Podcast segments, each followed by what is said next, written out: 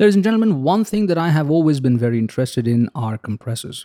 Now, yesterday I was amongst some friends, people who create music, people who create content, people who podcast, just like myself.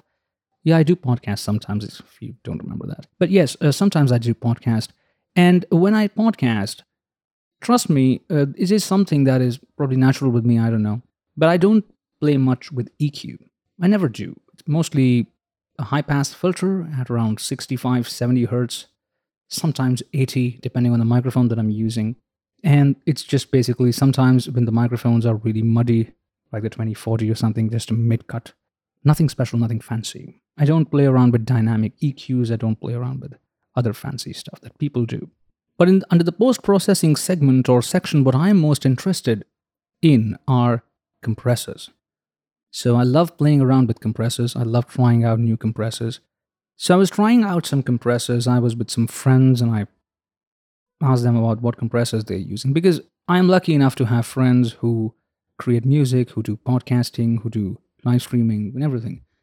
And everybody had a different answer to give to me. They were like, uh, my podcasting friend, he told me that, you know, I use just the Pro C2 from FabFilter. And I said, yeah, I, that's, that's the one that I use as well. And then I moved on to my music friend, and he told me that when I produce music for instruments, I use a separate compressor. For vocals, I use a separate compressor. And then when I'm mixing them both, I use a third compressor on the entire mix. So sounded very complicated to me, but sounded really fascinating.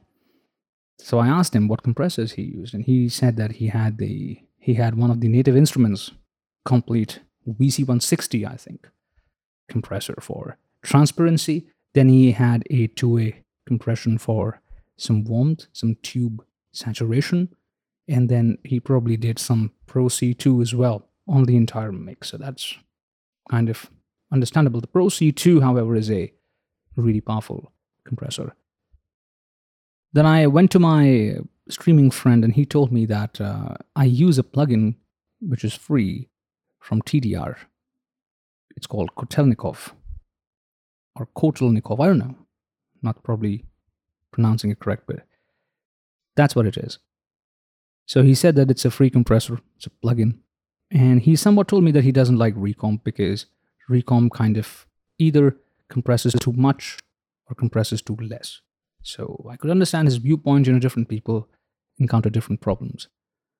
So I asked him about, about this Kotelnikov, and he told me that it's a great compressor, you should try it, it's free and everything. And I was like, I'm ready to pay, but it should be good. Because I keep on trying compressors.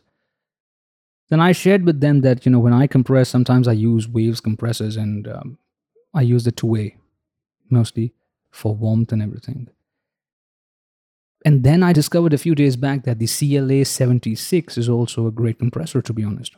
It's a fantastic compressor. It's basically, I think it's a it's a FET compressor if I'm correct, it's a FET compressor emulation. And the 3A, another plugin from Waves, it is basically their transparent compressor. It doesn't have that tube component to it. So I use all of these compressors interchangeably and I'm pretty happy with them. Currently, you're listening to me on the AKG D5. About this microphone, I would say that this microphone is one of those microphones that sound really good to me on my voice. And this microphone doesn't even require much post processing on my voice. Very nice, very like the SM, SM58 and the SM57. But I still wanted to throw some compression on this one. So on this particular clip, let's throw the TDR and see what kind of an effect we get. I'll probably just do my regular post processing on the other fronts and then just throw the Kotelnikov for the compression. So let's test it out.